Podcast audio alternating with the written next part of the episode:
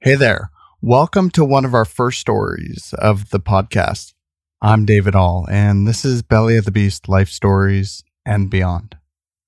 In season three, we shouldered up with you and made it clear that this podcast is not for sale. No advertising or outside influence, a sacred and safe space. Starting with season three, we dedicate a poem to one of our listeners that is standing with us as an enabler of our mission. They're doing so by chipping in $5 at bellystory.com. To be true to our word, we're going back through some of our earlier content in seasons one and two and removing the segments that we feel may not be congruent with this idea. So enjoy. This story, like every other story on our podcast, is now 100% advertising free a safe space where you can let your guard down, listen, and notice if something comes up in your soul. If you would like to be an enabler, and we certainly could use your help, visit bellystory.com and chip in $5 today. Now, here's that extraordinary life story.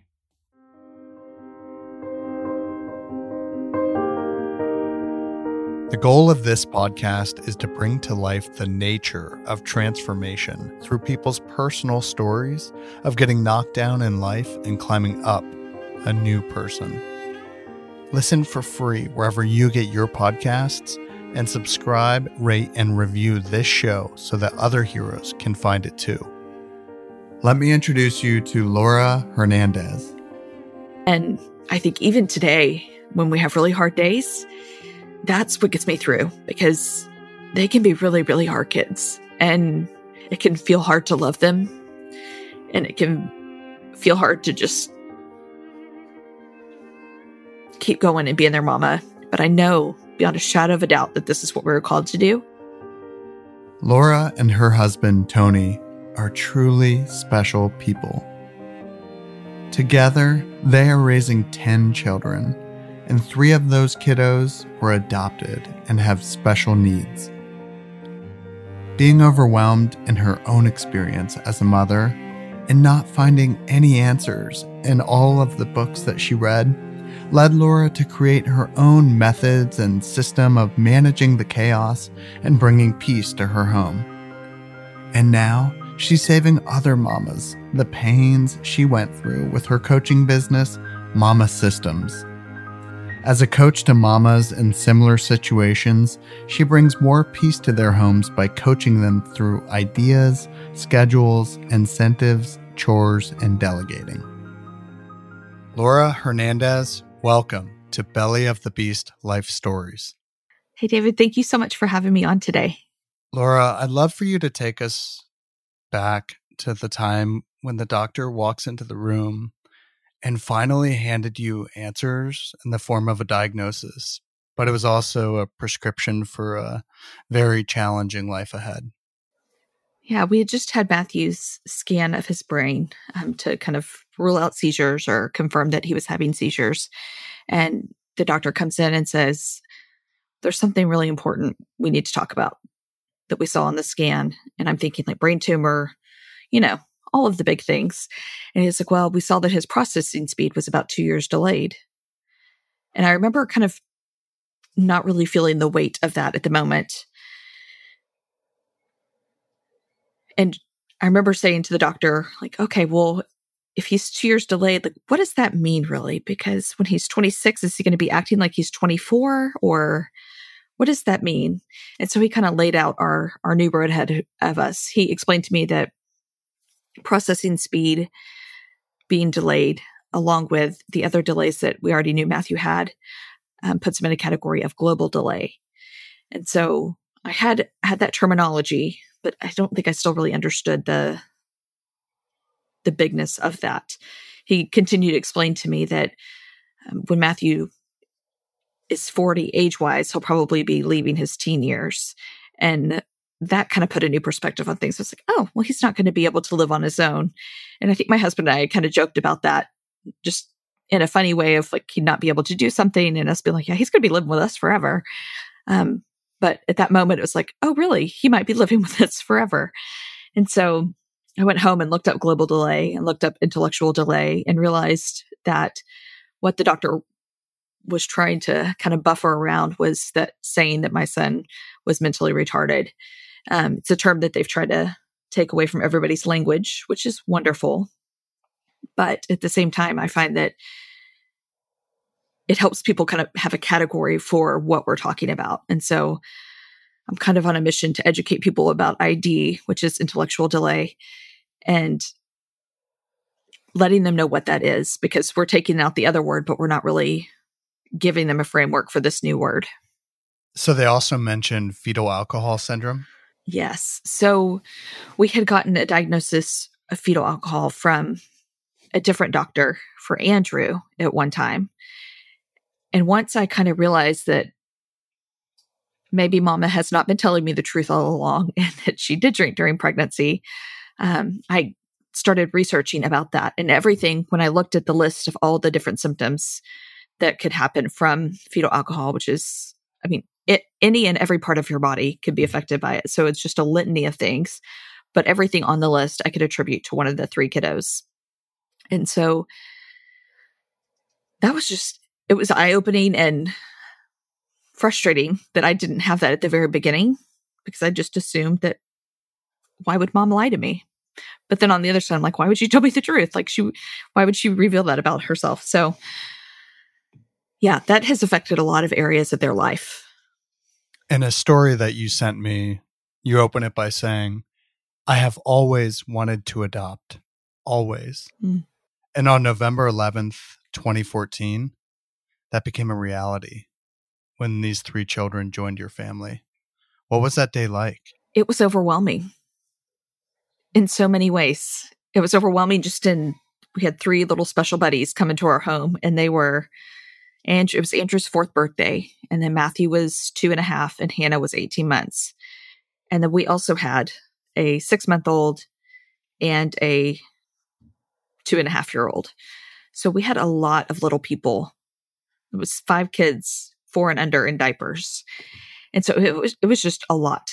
There was a lot of chaos, a lot of noise, a lot of everything. And clearly at the time we didn't know that they had special needs. And so um, the difficultness of it, we just kind of chalked up to they're in a new place. They have to get used to us. They need to feel safe. And we kind of kept waiting for that to click in. We've been told many times that at the two year mark, the kids are going to start to feel safe and at home and they're going to feel protected and cared for. And then they're going to start catching up developmentally. And that just never really happened for our guys. You've known Andrew, Matthew, and Hannah for their entire lives. I have. We had Andrew placed with us when he was four days old, and he came straight from the hospital to our house, and we adored him, loved him like he was our own, and connected with him. And then the tragedy of losing him at eight months, he went back to mama. And I think that as foster parents, like that's what we're supposed to be about, right? Is reuniting the family and keeping the family together and just caring for the kids while the mama can't do so. But I guess from my point of view, we had attached to this child and loved him dearly. And it did not feel to me that where he was going was safe and he was being cared for. And that made it really hard. I mean, that just made it incredibly hard because it wasn't like he was going back to somebody who had gotten their life back together. Um, she had just checked all the boxes that CPS said that she needed to check. So that was really difficult the time that you knew Andrew, Matthew, and Johanna to being reunited with you, how much time was sort of in between there? Um, there's probably about three years in between there. So we had kept up with mom and built a relationship with mom, and we would send her diapers and gifts and for kids' birthdays and stuff, and we would check in with them a lot. And so we knew that she had had two more kids, and we met them when we would go visit and so we knew about these kids, but clearly our attachment was with Andrew at the time. And so we were really fighting for Andrew. And we knew that we wanted to also fight for these other kids that were also being neglected, but our hearts were were rooting for Andrew. And on that day when they finally were placed with your family, you went from five children of your own to eight children. What was that like? I feel like there were probably a million different emotions going on. Um, that of like stress and overwhelm, of just the increase of chaos and noise, but then also like relief that we finally like had been such a journey to get there and they were finally with us and that was a huge relief also peace i would go in at night and sit in there with them while they were going to sleep and all three of them were in cribs and i just remember thinking like this was a crazy day we made it to the end and they're safe i would just lay at bed at night wondering if they were safe if they're being taken care of if they had eaten that day and now I knew that they were safe and that they had been fed and they had full bellies and they were loved on and nothing was going to happen in that room like that was in my power. Nothing was going to happen to them. They were going to be safe in there. So in that state of overwhelm, can you give us like what a typical day was like for you? Well, um it was just kind of going through the motions of things. So we would wake up in the morning and get everybody dressed and feed everybody and I would get my my older kids doing school and then our little buddies I would go on walks with them and they had therapy appointments several times a day so we had therapists coming in and out of our house all day long and then maybe we'd go for a walk to the park so a lot of playing outside and a lot of reading books and snuggling on the couch and um, i remember i would try to get a break by turning on a show for them and they wouldn't sit down. And I didn't really have a category for that because my kids, anytime a show's on, were like staring at the TV and not moving. But these guys just, they did not hold still. They have gotten better now, but they just could not sit down for a hot second. You talk about the fact that you used to give yourself daily pep talks to quote unquote take it one day at a time. Can you uh-huh. give us one of those? Yeah, I, I remember so clearly just standing there and being like, okay, Laura, you can do this. I know people have done this before. Like there have been other people, other families out there that have adopted sibling groups of three that have like added three children to their life all of a sudden. And they seem to be doing okay. They're all alive. Like they seem to be getting to a new normal. And I remember calling one of my friends who had adopted three kiddos. And I didn't really know what I was asking, but I think what I was asking was like, or is this one day going to feel normal? because it just felt so out of place. It felt like I was babysitting somebody else's kids and they were just a lot and kind of wanted to just tap out and say like, I need a break. Give me a break. Um, but I know with my kids, like my biological kids that I had before, that I never felt that way. And so I was, my hope was that one day we would get to a place where they felt like my kids and it felt like our family together and not these three random strangers that were in our house. And on that point, how did you tend to your own personal needs in this time? That is a great question. I don't know if I did a stellar job of that. I would go out for girls' nights sometimes, and we would kind of, my husband and I would have our time together in the evening after they went to bed. And I also started seeing a counselor who specializes in adoption. And so she kind of helped me walk through a lot of those emotions. And so that was, I think that was a big part of self care as to why I am where I am now and not still in that overwhelmed state. So, when they joined your family, what are some ways besides TV time? What are some other ways that it changed the overall dynamic of your family and even your relationship with your husband and your own children? I think that I had to become more of a student of my my bio kids to kind of learn more about how they were feeling because clearly they couldn't as a two year old as a four year old, they couldn't put words around what they were feeling and the chaos that just happened in their life, right? Because it was a big trauma for them as well, moving across the country and all of a sudden having three more siblings um, that were very needy. And so I had to really study them and figure out what they needed, whether that's like, hey, we need to go sit down and snuggle for a little bit and read a book, or we need to play a game together, or I just need to go take you out for an ice cream date, like whatever that is, I needed to know what their love language was so that I could fill them up and so that they could feel safe and secure as well. You mentioned that there was another person there to help you, but that it actually added more stress to the situation. Yeah. So for our agency, while they were, because when they were placed with us on November 11th, they were placed as foster kids. And then we had to have them in our home for a certain amount of time before we could move towards adoption. And so our agency said the only way that we can do this is if you get a full time worker who's willing to also become a foster parent uh, so that they can be on site at all times. So that way the ratios work out. We had found a girl that was willing to go through the whole process. The foster care process is not easy and you don't get paid for it. And like it's just, it's not fun if you're not doing it because you really are passionate about it and wanting to do it. Right. And so we found a girl that was willing to do it and she seemed great. And so we hired her on. And it ended up being such a stressful thing because my husband was working in our bedroom in the closet in her bedroom. And uh, she would come over and she would just sit there. And like, I had to think of things for her to do. It was very, I had to micromanage her and kind of get her moving.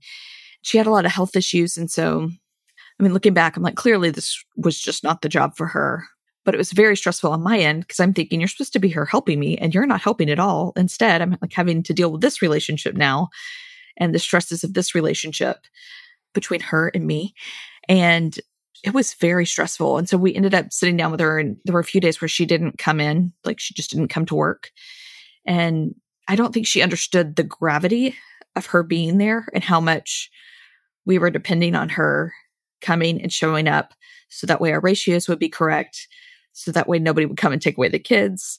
There was still this, because things weren't final, it was still very, we always say in the foster care world that nothing is final until it's final. Like until the judge is, the ink has dried from his pen, signing off the orders that they're your children, nothing is final. And so I knew that even though we had made this huge sacrifice and come down and gotten them at our homes and were planning on adopting them, that her not showing up one day and a CPS worker showing up and the babysitter not being there, that they could just take them away from us. And so it was just really hard and stressful. And your husband, Tony, he was working at this time? He was. The first six weeks, he was not. He had gotten paternity leave from his work. And so those first six weeks were great because he was just available and helping. And we were just kind of getting to know each other as a family. But then after that, clearly somebody had to somebody had to work, right? So he got a job and he was working remotely with Microsoft and he would just go back into our closet and work back there. Laura, clearly faith is important to you and your family and has helped really seal the bonds of you wanting to be an adoptive family and pulling this family together. Can you tell us the role that faith played in your personal life during this period of feeling overwhelmed? Yeah, that's a great question. There were so many points along the way that it was so clear to me that this is what we are supposed to be doing, that there were moments that were orchestrated that I could not have planned. From our visit on to church on Palm Sunday and the pastor giving the most random sermon about Jesus weeping over the city and he was talking about weep, Jesus weeping for the orphan and me kind of saying, okay, God, this is my last time. It's my last time to call and check on them. After this, I'm done. Because it's just too hard for me to be so invested and have no control over this whatsoever. And the next day, the CPS worker called me back, going to dinner at night and talking to our kids about, hey, we may be moving down to Texas to adopt these guys and, you know, kind of laying it out for them. And a kid in the table over eavesdropping and comes to us and says, Hey, I just want you to know that I was adopted out of foster care. And I think what you guys are doing is really amazing. Thank you so much. Um, it's just a ton of little moments like that. The DAs and the attorneys for the kids case down in Beaumont is also where my brothers are attorneys. And so my brothers were connected to all of these people they were dealing with. Just over and over and over again, you would see the goodness of God. Like our house didn't even have to go on the market somebody just bought it from us. We were able to get down here and move and find a house all within a month. So over and over again, I was just reminded that he's paving this way for us. And I think even today, when we have really hard days, that's what gets me through because they can be really, really hard kids and it can feel hard to love them and it can feel hard to just keep going and being their mama but I know beyond a shadow of a doubt that this is what we're called to do. And this is an obedience thing for us. Um, I feel like it's a lot like a marriage in that you make this commitment to this person in good, bad, ugly there's days where you may not like them and you may not feel like you love them and all of these things, but you stick with it because you've made this commitment, right? And I feel that the same with these little guys, where I a million percent get why some adoptive parents like give kids back because it is so hard. It is so hard. The way that our the way that we are designed with our biological kids and the connections there that just come automatically. All of those things are so amazing.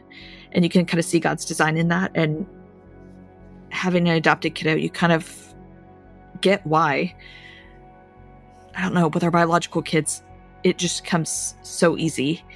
And with our adopted kiddos, we just have to work hard at at being good parents to them.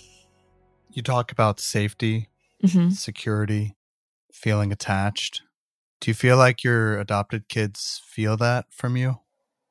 I think they do. It's really hard with them uh, because intellectually they're so delayed. And so it's hard to have deep conversations about things like that.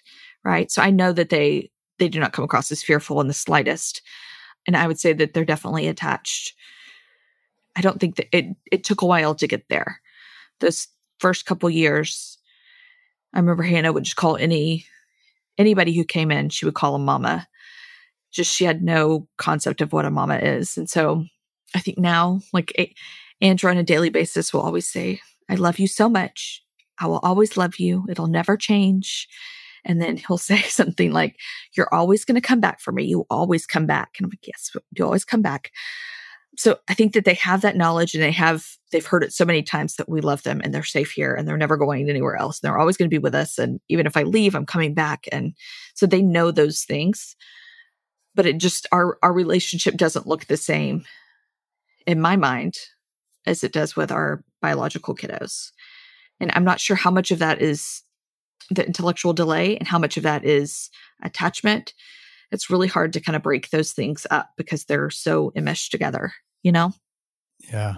And Laura, I'd love for you to take us back to that diagnosis, which you said before was sort of a, a grief realization moment for you and your husband, realizing that your children would probably be dependent on you for the rest of their lives. But at the same time, you finally had some answers about why things were so different.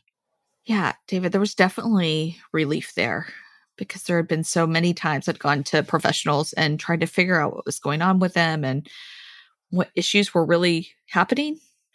We had different therapists say things like, well, he shows a lot of signs of autism, but he's not autistic. I don't I don't get it. I don't I don't know. I've never been stumped like this before. And you're like, great, thanks. I'm glad we could stump you. So it was just really frustrating. We went to a lot of specialists, a lot of therapists over and over again. And we never really had answers. We were seeing some really severe behavior from Andrew of sneaking out in the middle of the night and walking a mile down the road or trying to climb over a pool fence or getting the keys to the car and starting them or using a very sharp knife to cut open a watermelon in his bed.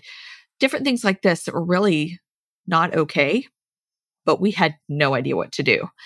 And so having some answers and finally finding a doctor who what seemed like to us great knowledge just come in and very matter of factly say, well, of course, this is what's going on. It was, yes, so relieving.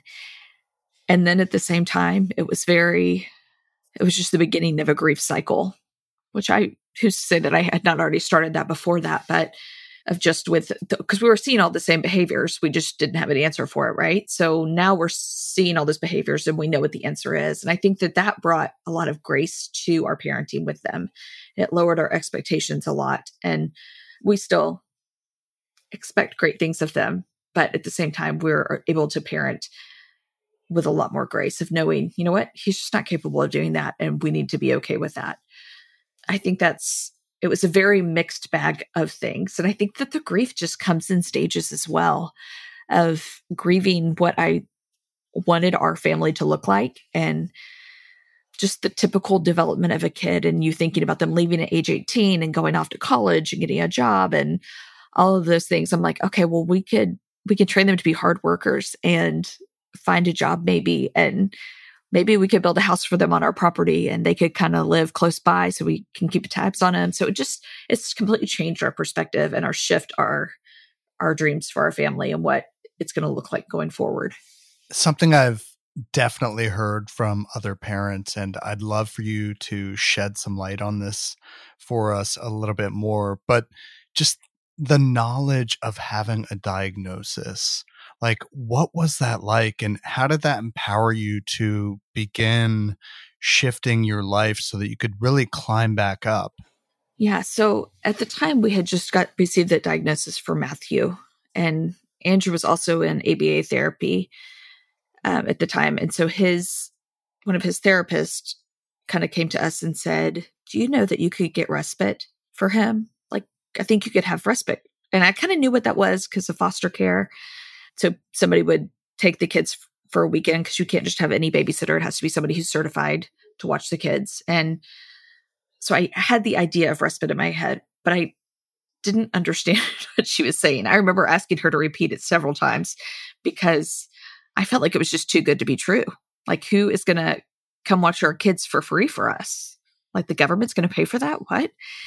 And so she repeated it over and over again. And I was like, I can't really, it was more of a, I don't believe you because it sounds too good to be true. It sounds like you're telling me I want a full ride to Disney or something and I get to go spend the day at Disney World and I don't have to pay anything. Um, and I remember thinking like, this is the best news I've ever heard because we were still paying for a babysitter for like 40 hours a week. And we're not per se wealthy people. And we have all these children. And so that's not an expense that I'm like looking forward to paying, right?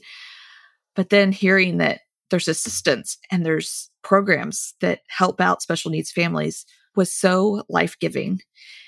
And so we went and we took Andrew for evaluations there and they diagnosed him with ADD, IDD and which is the intellectual and developmental delay, which what Matthew has, and then also fetal alcohol syndrome disorder he gave us those official diagnoses with the state. And from there, we got to get into all these programs where we have somebody coming and helping us on a weekly basis. And as he was telling me about all of this, I was thinking, oh my goodness, well, maybe Matthew and Hannah could qualify too. And so we brought them in as well, and we got them all signed up for services. And there's so many things that the wait list for these services is like 15 years. It's something crazy like that. I think one of the wait lists we're on for CLASS is a 16 year wait. And so you have to get on when they're really young if you want to have that service whenever they are adults. And so being able to have those things in place and feeling like we're getting help and we're getting assistance and I feel validated, I felt validated because at times I'd feel like maybe I'm just not doing it right. Like maybe if they're supposed to be catching up at the two year mark and our kids aren't catching up, like what am I doing wrong? And so it was just felt very validating that the state kind of said, you know what, this is hard. It's really hard. And in fact, we're going to pay for childcare for you. Made it be like, oh, okay. So I'm not crazy. Like nothing's wrong with me. They really are her children. And when did things start to get to a state of normalcy in your family? You talk about the fact that you were able to craft systems that were working and helping mm-hmm. your family get along, and everything was starting to operate more smoothly. I mean, help us understand that side of things. Yeah. So I had read a whole bunch of books on all different subjects about adoption and um, homeschooling. We were still homeschooling our biological children, and our little buddies were going to the early childhood school nearby. And so we were dealing with bus schedules and therapist schedules and then homeschooling. And no book I read could fit all of our things in a nutshell, which was really frustrating at the time because I'd read a book and I'd be like, I really like this, but you're acting like we're at home all day and don't have people coming in and out every five minutes. So it was just very tricky to find something that fit for our family. So I finally just kind of stopped reading everything, stopped listening to everything, and I was like, you know what? I just need to prioritize what's important to us and schedule our lives so that it works for us. And so from that, I not only came up with systems for our house and our family to run smoothly and for things to get done and it not be all on me where I'm running myself ragged, but I've also been able to help other mamas with that as well. To that point, can you tell us about mamasystems.net? And with this, you say, I knew I was back on top when I was able to start my own company. Yes. Um, so just shifting from feeling that chaos and overwhelm and then getting to a place where it's like, okay, we can do this. We can thrive as a family. We've got this and feeling confident in that and feeling confident as a mama to all these people. And then shifting into not only that, but I think that I could help other people. I feel like that's, that's the moment where you're like, okay, I've arrived. Like we're good now.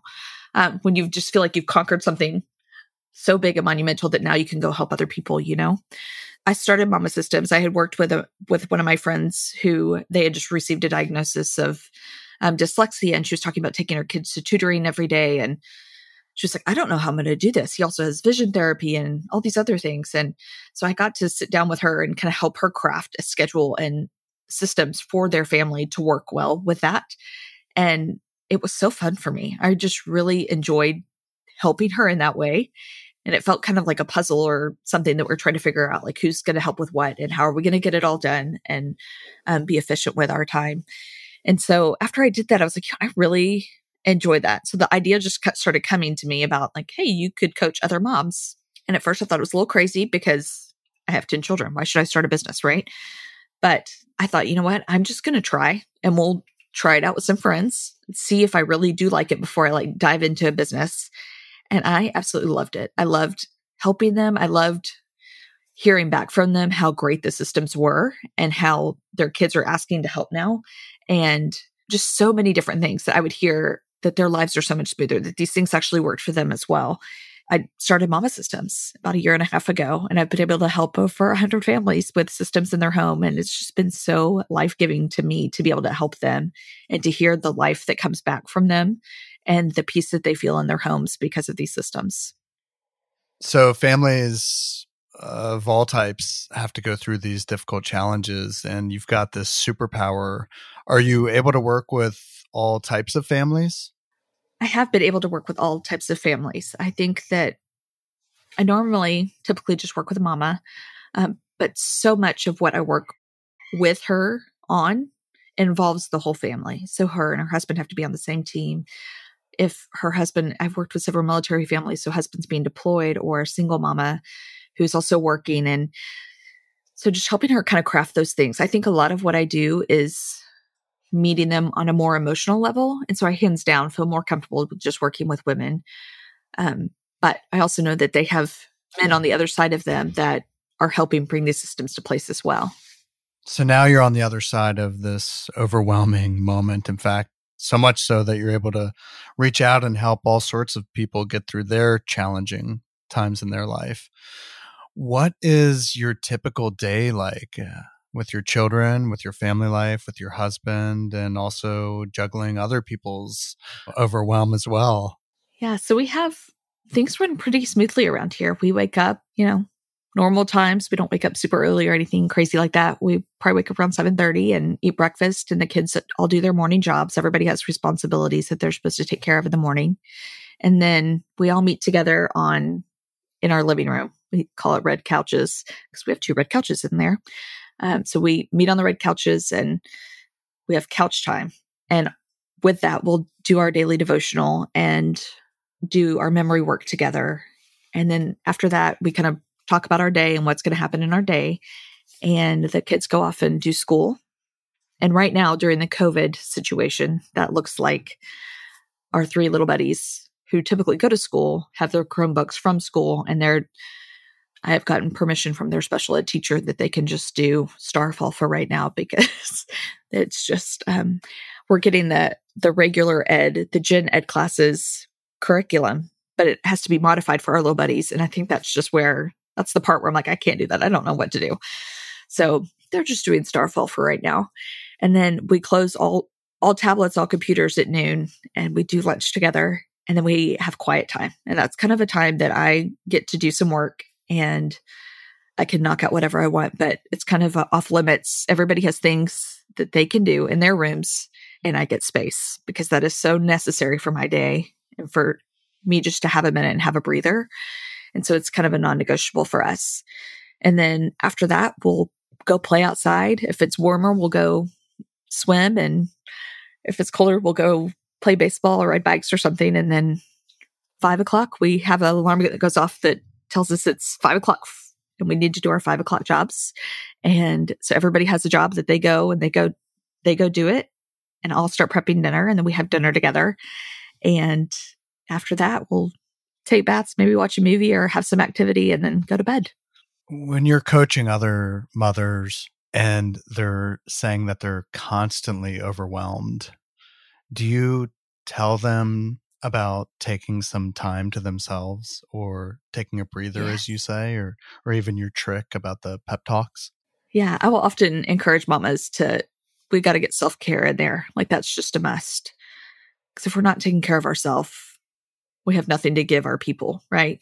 We end up being short and snappy and frustrated with them but really it's just a state of us right? So we kind of get to set the tone for our house and so I always make sure that we have scheduled into our week somewhere a time where they can get away. And then I also have them think about what they can do on a daily basis to take a minute to themselves, whether that's in the morning or the evening time, but just to be still and take a breather. Laura, I want to go back to the quote from the story that you gave me where you say, I have always wanted to adopt, always. And then you talk about you and your husband saying, We loved the idea of making a difference in a child's life. And I want to ask you this question Have you ever regretted making the decision to adopt? That's actually something that people ask me often because this is just a lot different than how we how we thought it would look and how we kind of had thought our family plan would go. Even taking on all three of them, we thought that our lives would look completely different. And so people often ask me if we regret it, but I think David, I just go back to the times where it was so clearly orchestrated that we were supposed to be moving forward in the adoption process. And I know beyond a shadow of a doubt that these kids would not be in our home if God didn't want them to be here. Like there were so many roadblocks that were just moved out of the way for us. And so if this is not what we're supposed to be doing, that would have been very clear to us. And so I I continually go back to it's an obedience thing, it's a commitment thing.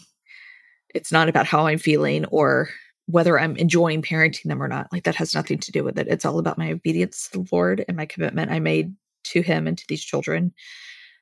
Um, so I just I stand in that whenever we have really hard days. Yeah. There's a visual I have in my head that you describe very well, and and I'd love for you just to bring it to life for our listeners. And it was a few weeks before the kids were placed with you, and you were eh, back in Texas from from Seattle, and you were in Texas where the kids were, and you were reunited um, for a short time, and you decided to take the kids to the beach with your husband. Can you pick it up there and just describe that whole day for us? It was the first time as a mother that I had felt completely inadequate. I had no idea what I was doing it felt very much like that. I, I remember driving around with them. We were in a different city, so it wasn't a city that I knew at all. And we had gone to this foster care luncheon with the current foster parents, and they let us take the kids for the afternoon. And we are so excited about it. So we loaded them up in the, the little car seats and then it was like, great, what are we going to do? I have no idea what to do with these people. And so we drove through Sonic and that was like all we had to do. I didn't, we didn't know any parks. We didn't have a home to go back to, to like go play with them. And so we decided to go to the beach. And I, I just remember thinking, what were we thinking? Why did we come to the beach? We have no idea what we're doing. It just felt very much like I am so out of my league here. These kids like just got out of the car and just ran. And I was like, oh crap, like we're going to lose them. I don't know what's going to happen. They're going to run off in the ocean and die. And so we were just running around chasing these three children that we barely knew. And it just felt very overwhelming. I don't know what I was expecting it to feel like, but it was definitely not what I was expecting. Was that foreshadowing at all? I've never thought about it that way, but probably yes, it is. Laura, are you and your husband different from other people because you've been willing to build a family in this way? I wouldn't say that we're different, like as in a we're better than other families by any stretch of the imagination. Um, I would say that we're different and that we have been changed by this experience. There's been a whole lot of refining going on in this house daily of just realizing how much I can't do it on my own. It's been very humbling and also very, it's created this vulnerable experience where I'm able to now freely say that and not have fear of you judging me for not being a good mom or other people looking at us like we're crazy. Like it's taken a lot of work with myself in particular, it's taken a lot of work with me and just getting to that place of accepting what is right now and being content with that. And I think through that process, I have become more vulnerable in how I help other mamas. And it's given me grace for them and given me compassion for them. And so I think beforehand, when I had five kids, I mean, I was rocking it. Like five was a piece of cake. And I was probably very prideful about that. So if I would have had help mamas then, if they would have told me something like, I, this is overwhelming to me, I would have been like, clearly I would not have said this out loud, but I think in my head, I'd be like, well, suck it up. Like, you got to do it. It's got to get done or something. I don't know. But I don't think that I would have been very compassionate or understanding of the situation. But now having these really hard kids and feeling that overwhelm and feeling the, I just want to cry. If we could just get to the end of the day, that would be amazing. Like having that state of, we just got to survive we just got to get to the end of the day has really given me a lot of grace and compassion for mamas and like to be able to understand that overwhelm and meet them in that space and give them helpful tools to get out of that has just been a beautiful gift. Laura, take us back to that moment, that day at the beach. And you're sitting on the beach and you finally have all the kids sort of settle down for at least a minute. What what are you feeling in that moment? I think a lot of excitement and I think a little bit of fear of just not knowing what, like that feeling of I have no idea what we're doing right now. It feels so foreign to me to like, I'm going to be their mama, but they don't know me as that. And they don't know this whole story and they don't know who we are and a million emotions going on. So I think a lot of fear and confusion about like, hey, what's my role here? Do I have them call me mom? Do I, like, what do we do? But then also getting to that space where they were letting us see the kids and letting us take them for an afternoon meant that we were getting closer to having them and them being placed with us. And so I think a lot of excitement and hope was there too. Laura, this is a beautiful story. Thank you so much for sharing this with us, for sharing your hopes and dreams for your family with us, for sharing your challenges, for sharing just so much that you've learned and that you're now gifting to other mothers who are going through the mm-hmm. same challenges or probably even more challenges than you faced. I'm sure you're even coming across that every now and then. But you stand yeah. very strong today. And, you know, you didn't hand me a list of awards or anything before this interview. You didn't want me to point out any news articles where people profiled how how great you are or anything like that and I think that it's just that servant leadership in your own family and you know with your faith that really comes through in this interview. So I, I appreciate you sh- bearing this story to us. Thank you. You're so welcome, David. Thank you for having me.